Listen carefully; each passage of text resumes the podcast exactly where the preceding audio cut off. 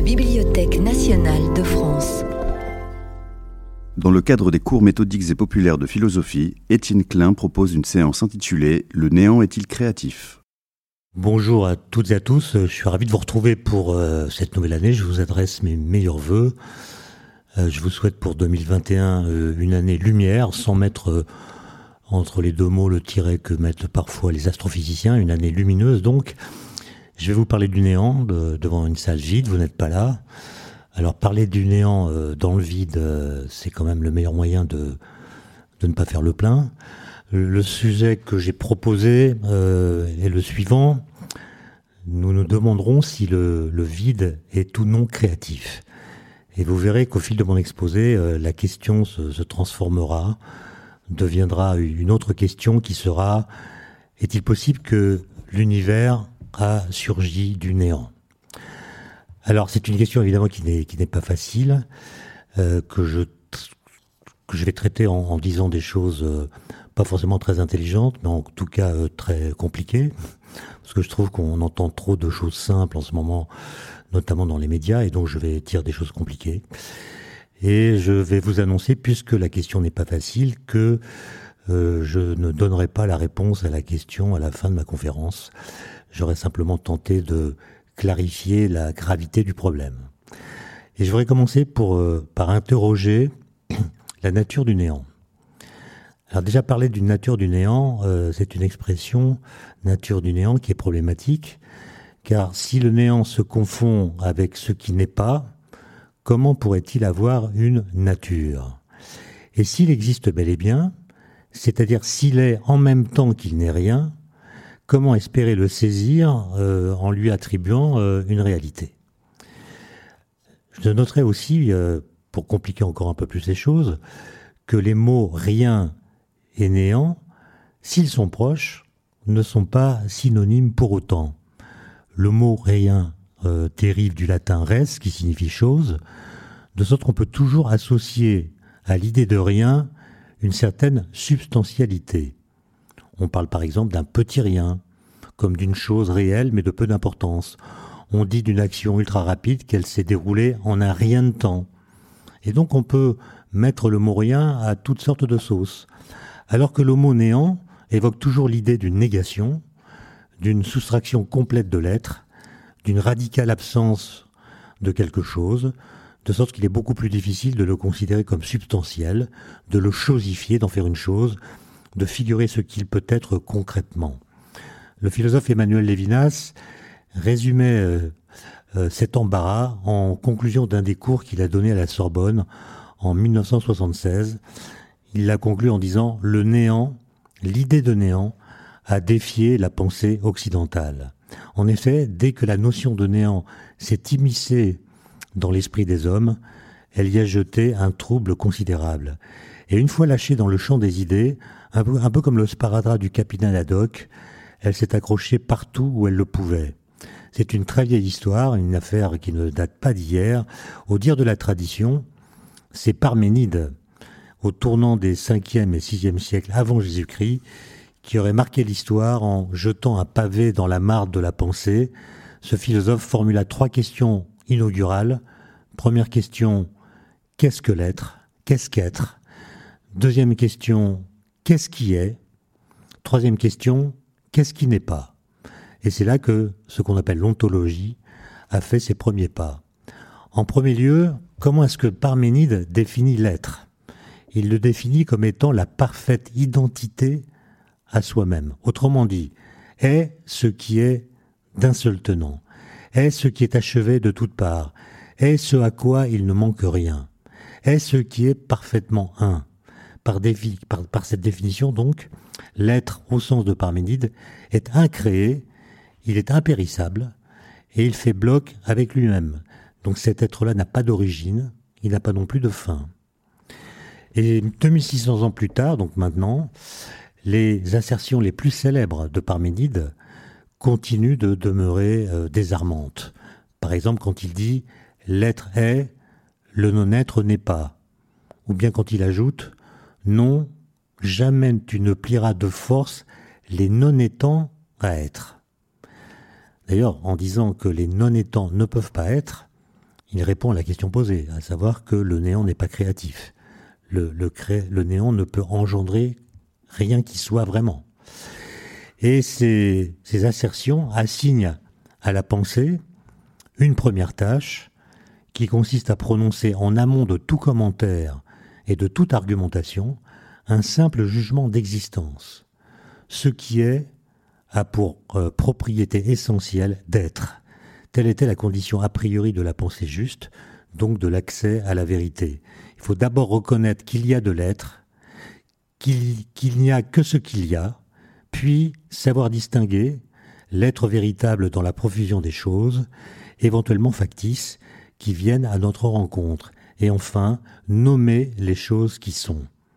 Donc il y a, l'expression il y a, c'est en somme le maître mot de l'ontologie. Il y a de l'être, il y a du il y a, et non pas uniquement des apparences qui se dissolvent, qui changent et se contredisent. L'exigence de vérité réclame pour être satisfaite que soit d'abord reconnue l'existence pleine et entière de ce qui est.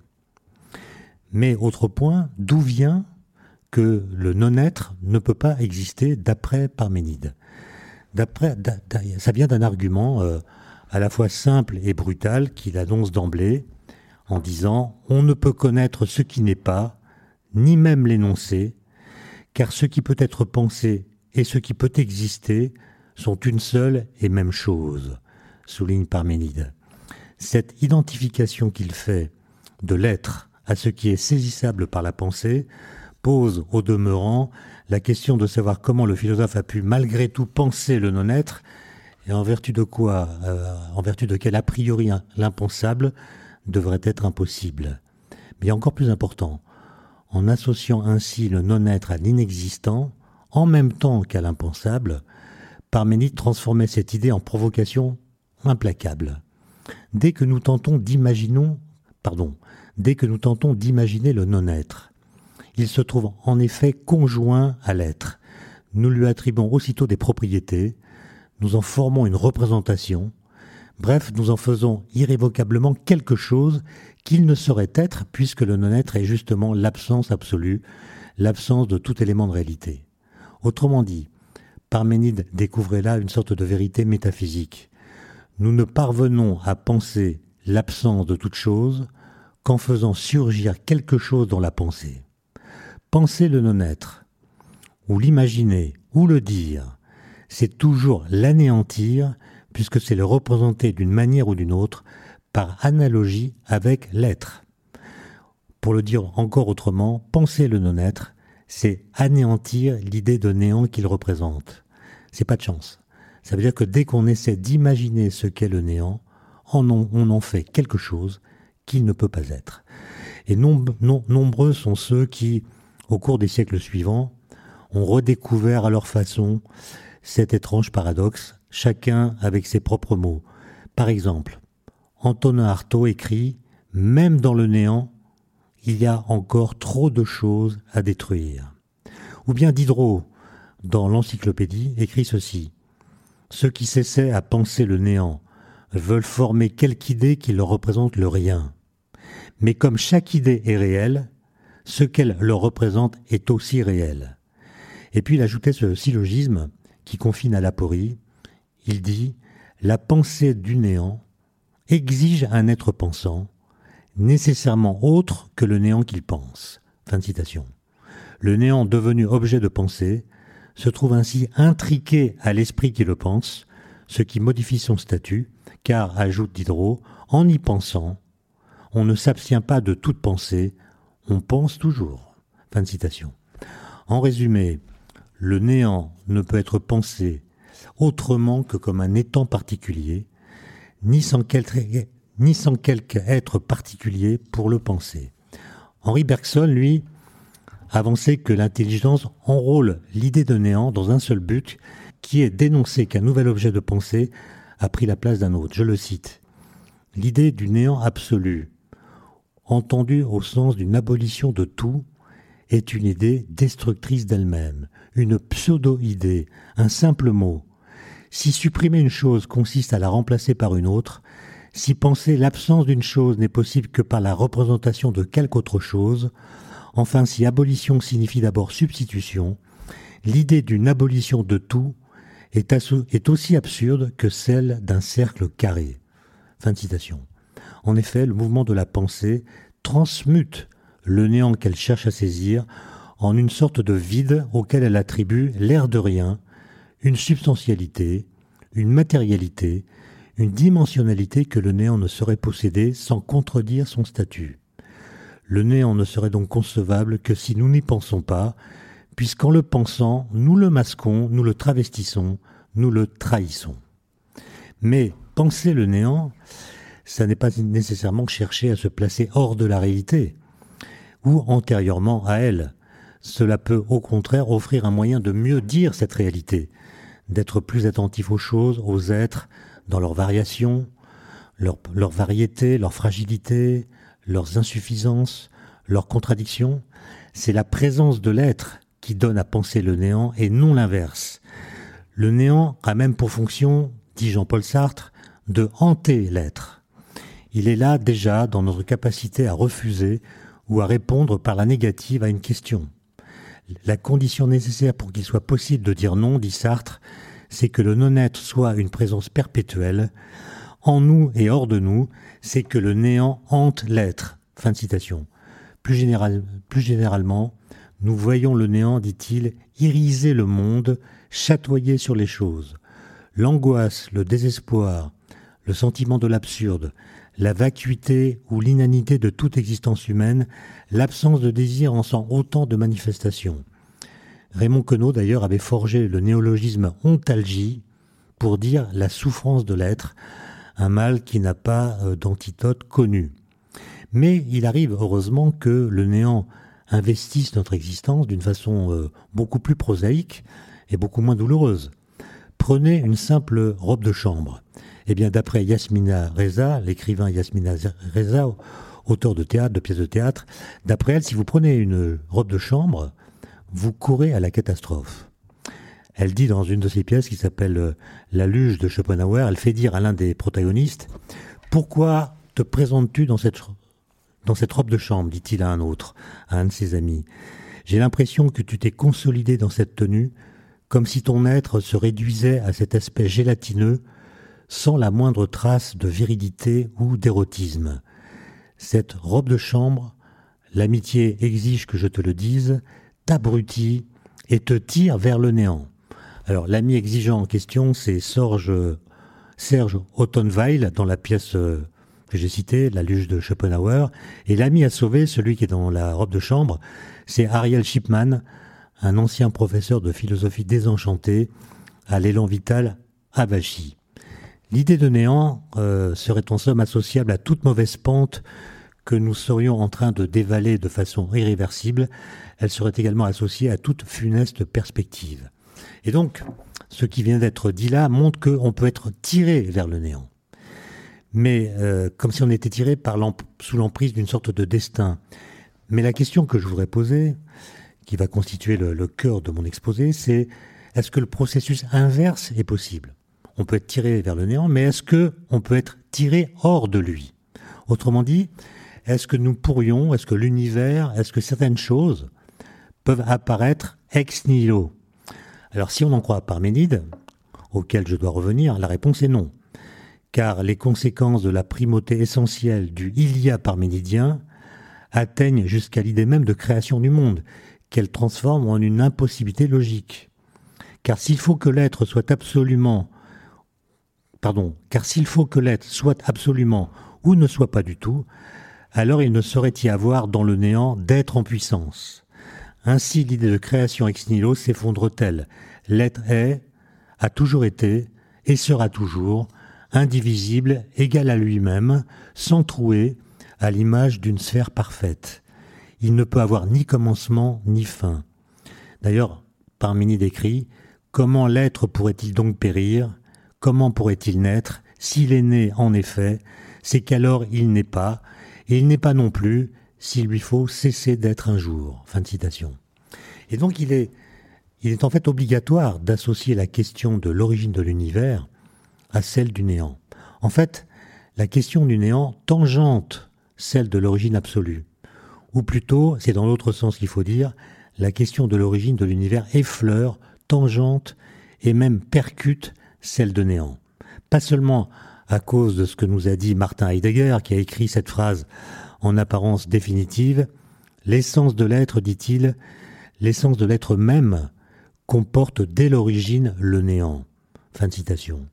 L'argument principal à mes yeux, celui que je voudrais mettre en avant, c'est que prendre la question de l'origine de l'univers au sérieux, cela ne consiste pas seulement à tenter de décrire les phases les plus anciennes de notre univers, ce que les physiciens font d'ailleurs de mieux en mieux, c'est d'abord et surtout interroger la transition radicale qu'elle suppose entre l'absence de toute chose et la présence d'au moins une première chose. Autrement dit, penser l'origine de l'univers consiste à investir, sans se payer de mots, la zone limitrophe du non-être et de l'être. Et évidemment, c'est un vaste programme. En effet, puisque cela revient à affronter le mystère du néant et de ses métamorphoses possibles. Comment le néant, supposé avoir bel et bien existé avant l'univers, s'y est-il pris pour cesser d'être le néant? Par quelle dynamique interne a-t-il pu se séparer de lui-même, devenir quelque chose, c'est-à-dire, d'une certaine façon, son contraire? Bien sûr, si dans le siège de penseurs tels que Parménide, vous pensez que le néant n'existe pas, n'a même jamais existé, qu'il y a toujours eu de l'être, de telles questions n'auront pas, le moindre, sens pour vous. S'il n'y a, jamais eu de néant, alors il y a toujours eu quelque chose qui n'était pas le néant, et l'univers n'a pas connu de commencement. Il existe alors de toute éternité. C'est le premier point que je vais tenter de clarifier en une seule phrase. Penser l'origine de l'univers revient d'abord à admettre l'absence d'être, à admettre l'absence radicale et totale d'univers, et à imaginer ensuite comment cette absence a pu se transmuter en une première présence, celle de l'univers lui-même, ou celle d'un élément primitif qui en ferait partie. Le paradoxe d'un tel commencement, qu'on pourrait qualifier de pur, d'un commencement que rien n'a précédé, c'est qu'il se situe avant tout événement, là où et quand il n'y avait encore rien. Mais là où et quand il n'y avait rien, comment peut-il y avoir euh, quelque chose, en l'occurrence un commencement? On voit par là que l'idée d'un commencement avec un grand C semble échapper aux capacités de notre entendement. Bien sûr, avec ce genre de problème, on peut toujours ruser. Par exemple, on a le droit d'imaginer que le néant d'avant l'univers n'était pas seul, qu'il n'était pas seul au monde, si j'ose dire. Autrement dit, qu'il cohabitait avec autre chose que lui-même, par exemple avec un principe fondamental, ou avec un être transcendant, ou avec les lois physiques que nous connaissons aujourd'hui, supposées avoir été actives dès avant le Big Bang. Le néant ainsi aidé, ainsi accompagné, ainsi entouré, aurait acquis le pouvoir de faire apparaître l'univers. Mais par quel mystérieux mécanisme? Les théories physiques ne le précisent pas, elles n'indiquent guère comment elles auraient pu engendrer l'univers matériel sommé par elles de leur obéir. Au demeurant, un néant accompagné, un néant accompagné par autre chose que lui-même, mériterait-il encore d'être nommé néant? Peut-il exister autrement qu'en étant seul au monde? Autrement dit, est-ce que le néant peut exister autrement qu'en étant le seul étant qui soit existant? Ces questions, évidemment, apparaissent en filigrane dans toutes les cosmogonies, dans toutes les songeries ancestrales dont parlait par exemple Gaston Bachelard, dans tous les récits de la création qu'ont produit les différentes cultures que nous connaissons. Selon certaines, L'univers n'a pas été créé comme le boulanger fait son pain. Il ne provient pas d'une réalité préalable qu'un agent créateur serait venu informer ou modifier. Il aurait été bâti tout simplement à partir de rien. C'est ce qu'on appelle une création ex nihilo. Création ex nihilo, c'est une expression étrange et même paradoxale qui rassemble dans une sorte de tour de passe-passe verbal l'absence de toute chose et l'idée de quelque chose, comme si l'absence de toute chose avait pu créer quelque chose. Mais comment donc? Par quel stratagème le néant, où absolument rien n'existe, aurait-il pu créer quoi que ce soit? À moins que le nil, le rien, désigne ici non le néant, mais une espèce de rien qui serait déjà quelque chose, qui serait en somme mieux que rien, comme dirait Raymond de Vos.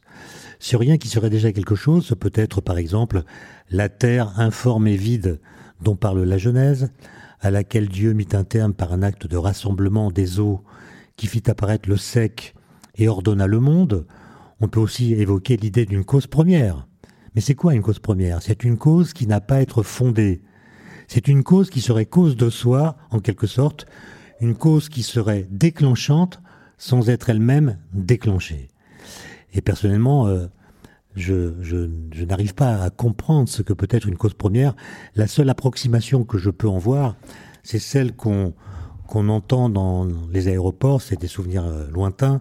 Quand l'avion qu'on doit prendre est annoncé comme étant en retard, le haut-parleur nous indique que la cause du retard est due à l'arrivée tardive de l'appareil, comme si euh, le retard était la seule cause première qu'on puisse connaître euh, dans, dans nos vies présentes. Alors si on ne s'empresse jamais d'expliquer comment le néant a pu devenir quelque chose, c'est sans doute parce qu'il est difficile de concevoir que le néant puisse être le sujet du verbe changer. Autrement dit, il est difficile de concevoir que le néant puisse être un acteur. D'ailleurs, vous avez remarqué qu'en français, le sujet du verbe changer, quand on dit qu'une chose ou un être a changé, est précisément ce qui n'a pas changé dans le changement. Je veux dire, par là qu'à la fin du changement, on a toujours affaire à la même chose et au même être.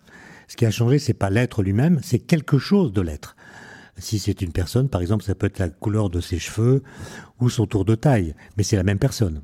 Autrement dit, le sujet du verbe changer est ce qui ne change pas quand on dit qu'il a changé.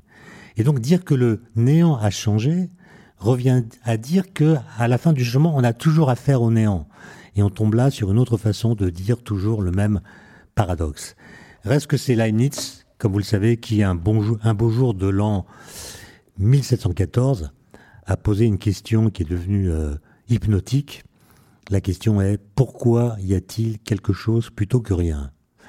D'où vient qu'il existe un monde, un monde avec à l'intérieur des choses, des êtres vivants, de l'espace, du temps, des sentiments? Comment expliquer que le néant n'ait pas gagné la partie définitivement alors que le rien, dit Leibniz, est plus simple et plus facile que n'importe quelle chose? Il est vrai que s'il n'existait point du tout, le monde serait certainement moins compliqué que ce qu'il se trouve être. Mais alors d'où vient que le difficile et le non simple aient raflé la mise? Pourquoi le néant n'a-t-il pas définitivement imposé son jeu? En d'autres termes, d'où vient que le néant a fini par disparaître? Vous voyez, c'est une façon de poser la question qui, encore une fois, semble paradoxale parce qu'on voit pas très bien comment quelque chose qui n'existe pas pourrait disparaître.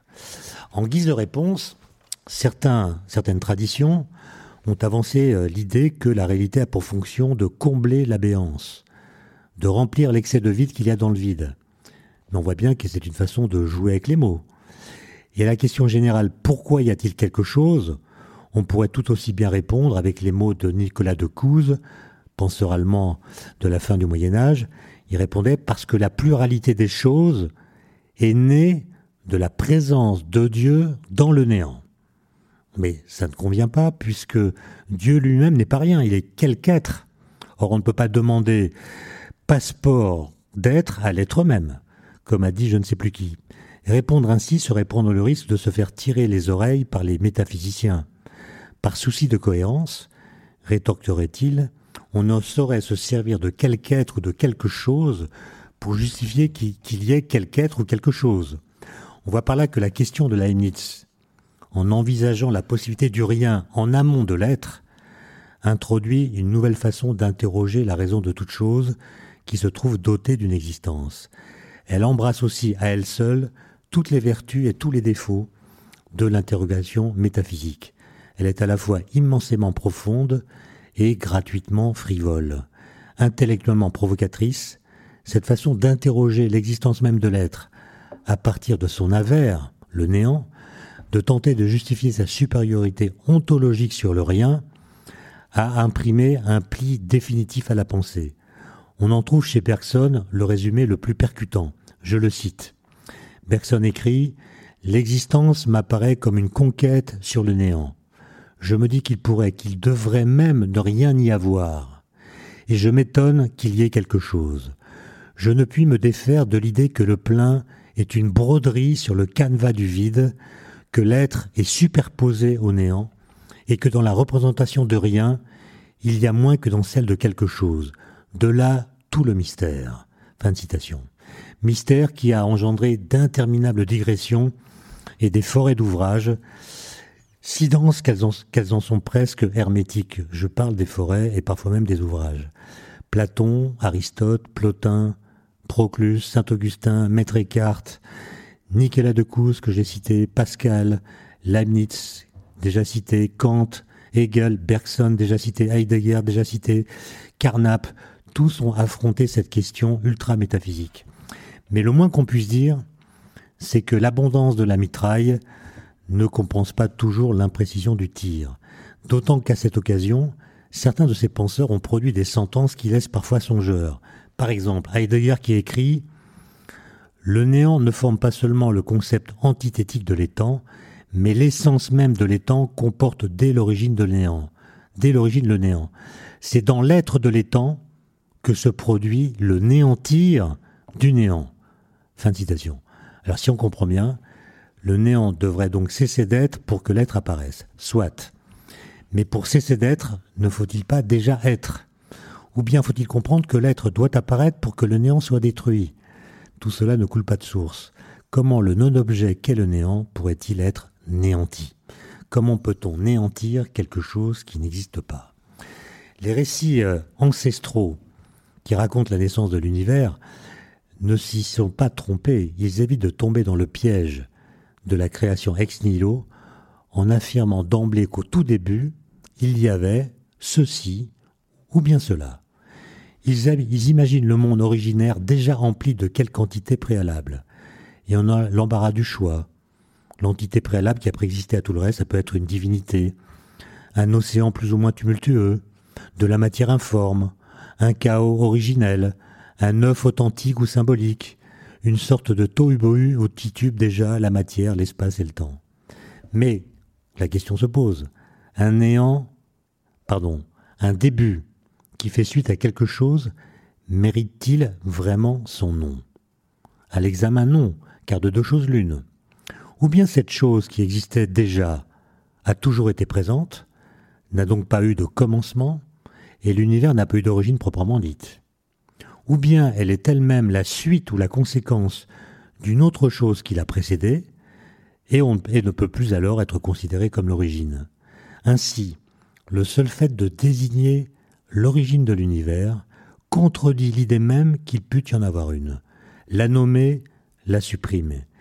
Il en va de même pour les scientifiques.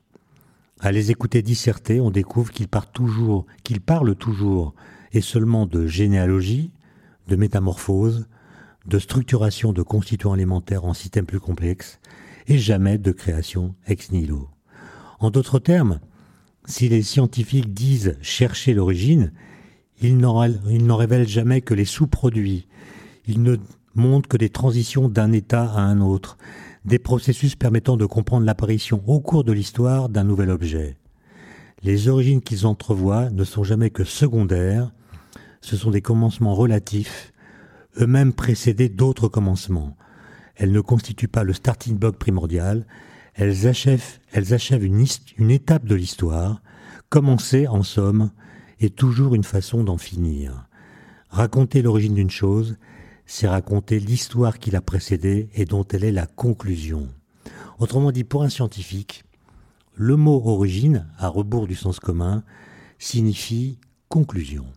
Par exemple, quand on décrit l'origine des atomes, on raconte toutes les réactions nucléaires qui se sont produites dans l'univers primordial, ou bien dans les étoiles, ou bien dans les explosions d'étoiles qui ont permis la formation au cours du temps des atomes tels que, tels que nous les connaissons. Autrement dit, raconter l'origine des atomes, c'est raconter l'histoire qui a précédé l'apparition des atomes et dans laquelle les atomes ne figuraient pas.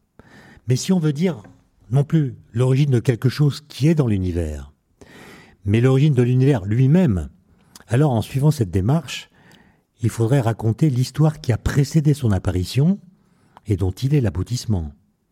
C'est donc admettre que le commencement de l'univers a été précédé d'une antériorité. Mais cette chose qui a été là avant elle, avant l'univers, est-ce qu'elle est transcendante ou est-ce qu'elle est immanente?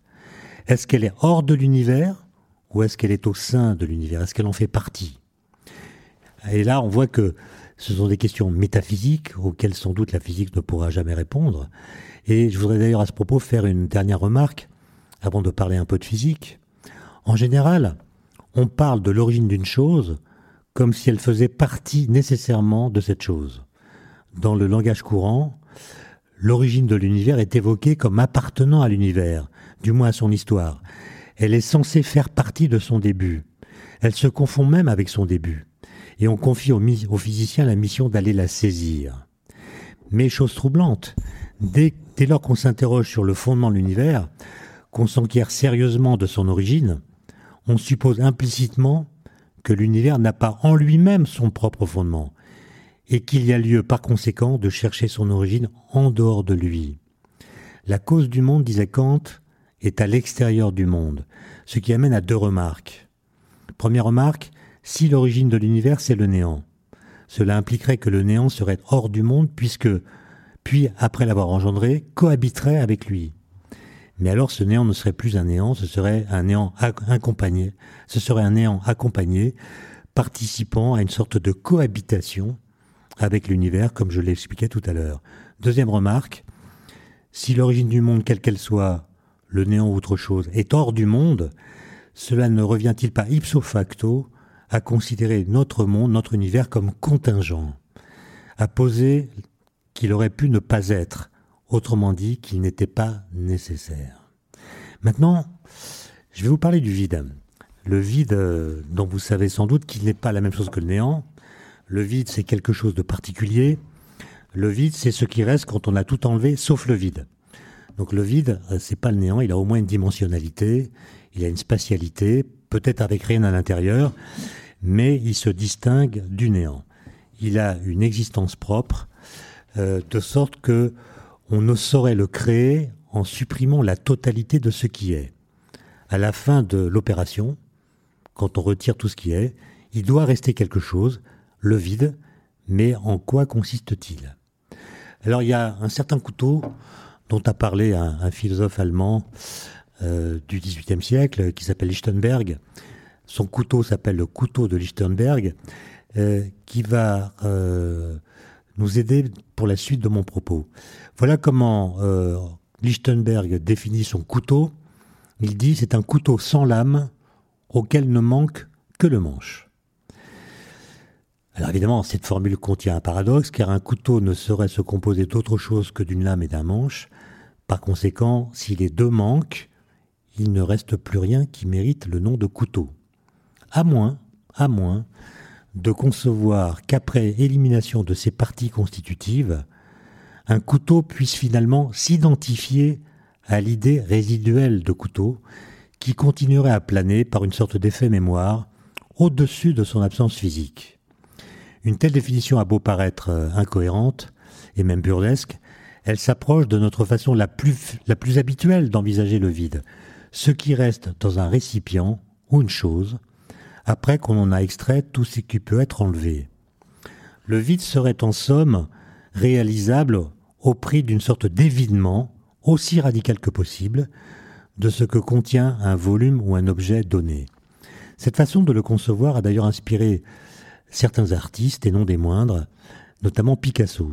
Picasso, le 12 décembre 1945, dessine un premier taureau de chair et de muscles. Le 18 décembre 1945, donc une semaine plus tard, il recommence.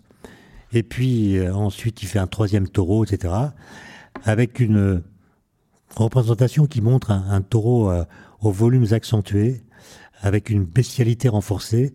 Et puis, euh, les six autres dessins montrent le taureau progressivement simplifié, débarrassé de certaines de ses propriétés, peu à peu déchargé de sa graisse ontologique.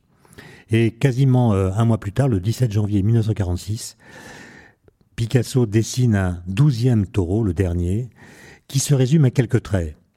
Il suffirait de supprimer un seul d'entre eux pour qu'on ne perçoive plus qu'il s'agit de cet animal-là. Au terme d'une épure progressive, Picasso est ainsi parvenu à une représentation, à une représentation minimale qui a évidé au maximum la figuration du départ. Mais le taureau qui est là à la fin est toujours reconnaissable. Mais si par la pensée, on supprime un seul des quelques traits qui restent, on ne voit plus qu'il s'agit d'un taureau. Et eh bien ce que je vais vous expliquer, c'est que ce qu'on appelle le vide quantique, c'est pour la matière l'équivalent de ce dernier dessin produit par Picasso. C'est le minimum qui doit exister pour que la matière qui est là soit possible. Alors la physique quantique, j'en ai déjà parlé dans des conférences euh, antérieures dans cette même salle. La physique quantique, vous le savez, c'est une, une théorie qui, à mains égards, est la plus folle de la physique. Elle est très éloignée des conceptions ordinaires du réel. Elle se formule en des lois qui défient euh, l'imagination la plus débridée. Elle choque également le sens des mots en donnant à voir que le vide est tout le contraire d'un espace vide, ce que le physicien anglais Paul Dirac a été le premier à comprendre. Euh, en fait, la physique quantique fait du vide un espace habité, impossible à vider complètement. Cet espace est empli de ce qu'on pourrait appeler de la lumière fatiguée, elle-même constituée de particules et d'antiparticules bel et bien présentes, mais dont l'existence n'est que potentielle. Elles évoluent telles des fantômes qui ne possèdent pas assez d'énergie pour pouvoir se matérialiser et devenir directement observables. Ces particules et ces antiparticules qu'on appelle virtuelles s'ébrouent dans une sorte d'ontologie mollassonne.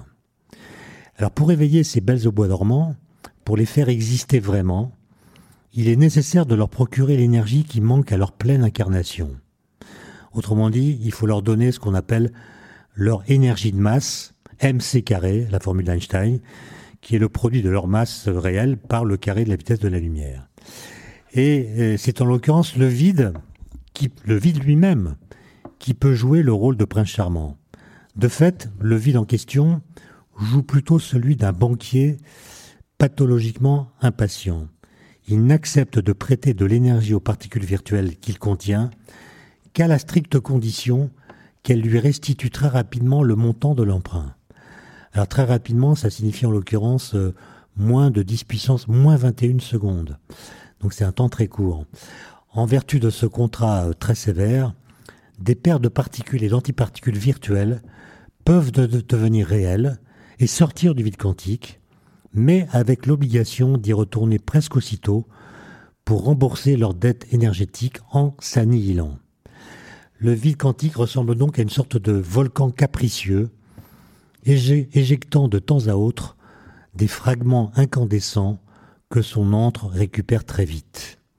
De fait, la physique quantique n'introduit pas de différence fondamentale entre un état physique contenant de la matière et un état physique ne contenant pas de matière.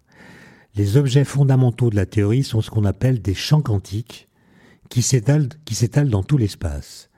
La théorie quantique parle par exemple de champ électronique plutôt qu'elle ne parle d'électrons proprement dit.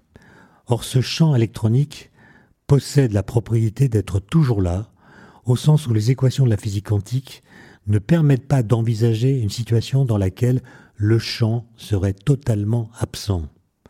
En d'autres termes, le champ est adhésif à l'espace. Dès lors, comment envisager le vide? Il ne peut plus être considéré comme ce qui resterait si on enlevait ce champ, puisque celui-ci ne peut pas être supprimé. Il devient plutôt un état particulier du champ, l'état dit fondamental, celui dont l'énergie est la plus basse possible. En d'autres termes, le vide quantique est une sorte d'équivalent du dernier taureau de la série de Picasso évoquée plus haut, où l'animal se résume à quelques lignes avec un contour épuré. Il n'y a donc plus de distinction formelle entre le vide quantique et les autres états de la matière, de sorte qu'il devient impossible de lui accorder un statut qui soit réellement distinct. L'adhérence du champ quantique à l'espace étant irrémédiable, Elle oblige à considérer le vide non plus comme un espace vide, mais comme un océan grouillant de particules virtuelles, capable, dans certaines conditions, d'accéder à l'existence. Le vide quantique étant tout sauf vide, il trahit la signification la plus, la plus flagrante pardon, de son signifiant. Il est, il compte, c'est un espace qui contient quelque chose, qui contient des choses, mais ces choses qu'il contient ne peuvent pas être retirées. Il constitue en somme l'état de base euh, dont émerge la matière, sans qu'elle coupe jamais son cordon ombilical avec lui. Il est l'utérus tonitruant du monde matériel. On pourrait même aller encore plus loin en suggérant que la physique quantique donne au vide un statut proche de celui qu'Aristote accordait à la matière, celui d'un support sans forme, d'un état de référence en puissance d'objet. La physique quantique décrit en effet les manifestations du monde physique en termes d'excitation par rapport à l'état fondamental de la matière. Dès lors que le vide quantique contient en puissance toute la matière existence, qu'il est empli de particules virtuelles susceptibles de devenir réelles pour peu qu'elles se procurent de l'énergie, peut-on imaginer que le vide quantique ait spontanément engendré l'univers? Cette idée a beau être séduisante, elle n'est pas a priori défendable. Elle suppose en effet l'apport d'une énergie extérieure capable de matérialiser, matérialiser, les particules virtuelles confinées dans le vide quantique. Or, par définition, l'univers n'est pas censé avoir d'extérieur.